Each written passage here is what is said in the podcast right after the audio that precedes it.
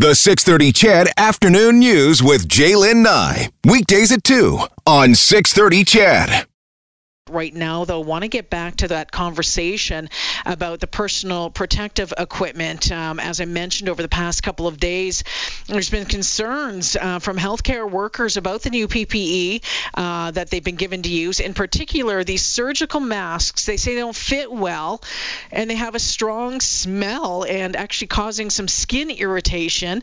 And, and that's making them obviously difficult to wear for any length of time. We're joined this afternoon by Heather Smith, the president the United Nurses of Alberta. Hi, Heather. Welcome to the show.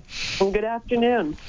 Heather, uh, first off, uh, before we get into this part, just wanting to know, uh, you know, how, how are how are your members, how are, you know, frontline staff holding up right now?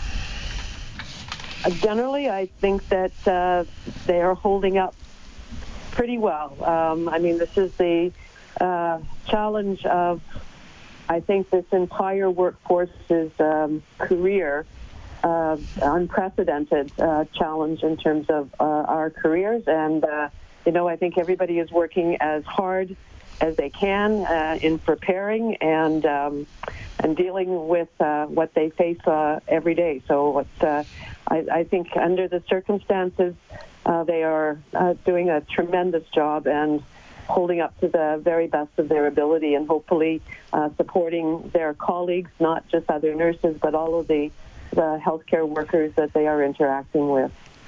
Heather, going into this, we knew that there were lots. There was concerns about um, having the proper and uh, the right amount of personal protective equipment, and um, the provincial government uh, worked hard to try to uh, to to make sure that there there there was enough.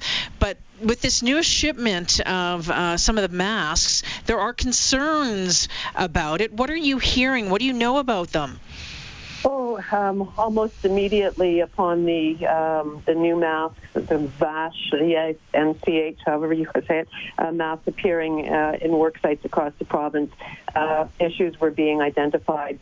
Uh, issues with the, the elastics breaking, the the masks not fitting securely around the face, um, causing eye irritation, facial irritation, um, and having a, a, rather odious smell to them as well. Um, hmm. uh, the uh, the reality, as I understand it, is that um, you know, Alberta Health Services um, has worked incredibly hard to procure PPE. I mean, we were better placed, I think, than other provinces yeah. um, in terms of having a, a stockpile. Uh, but the reality of uh, the everyone must wear a mask um, protocol, which I think is appropriate, was, I think, unexpected and has uh, created a significant drop in supplies of the preferred uh, surgical mask. Um, it's my understanding that AHS uh, is working hard to um, have uh, alternate masks brought in um, or replacement masks brought in uh, by the end of the month. But uh, until that time, uh, they are now asking that um, staff members uh, prioritize the use of the better mask, Primed. Uh, we do still have some of those, I think, in most, if not all, practice settings, not great numbers, but prioritizing the use of the Primed mask for um, patient interactions with uh, COVID or positive or uh, isolated um, patients on isolation. So it's uh, not ideal, and it's my understanding that uh, AHS usually undertakes a fairly robust uh, consultation, evaluation on new new PPE that they procure. Um, I think in this instance, the uh, rapid depletion and the need to get some masks into workplaces uh, did not uh, necessarily go through the, the usual screening, and uh, we have what uh, resulted from it.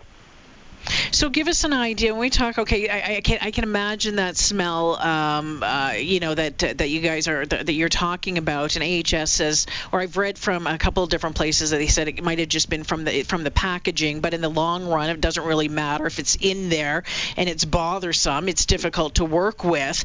Um, but the the the fact that it doesn't have that tighter that nose bridge thing yeah. and it doesn't have a tight fit to the face. I mean, that's a huge concern. That is that a is. huge concern.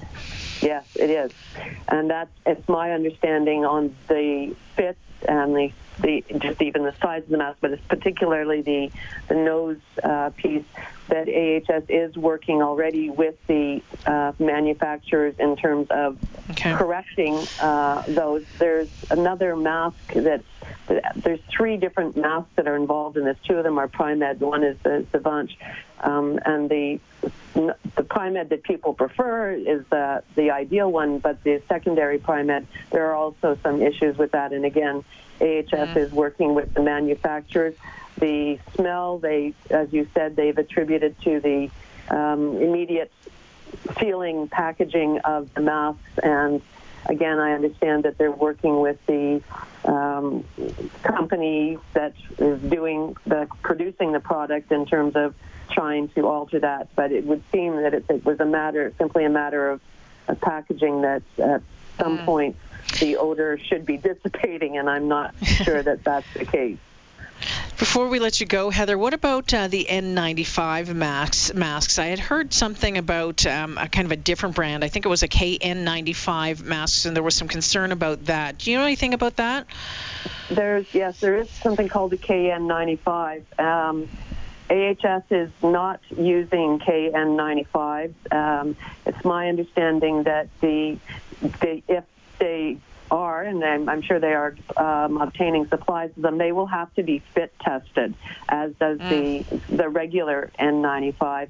Um, I don't have any specifics on on it. I believe there was an order that came in for the government, not for Alberta Health Services, of the KN95. But at this point okay. in time, they're not being used by Alberta Health Services. Okay, all right. Um, is there anything else that you want folks to know about this? I mean, the fact of the matter is, is that we need to make sure that we have proper fitting and the best, the best PPE uh, in place for our, our frontline workers. And HS says it's working to fix this problem. And um, at this point, um, I guess you're going to have to to take them for the word.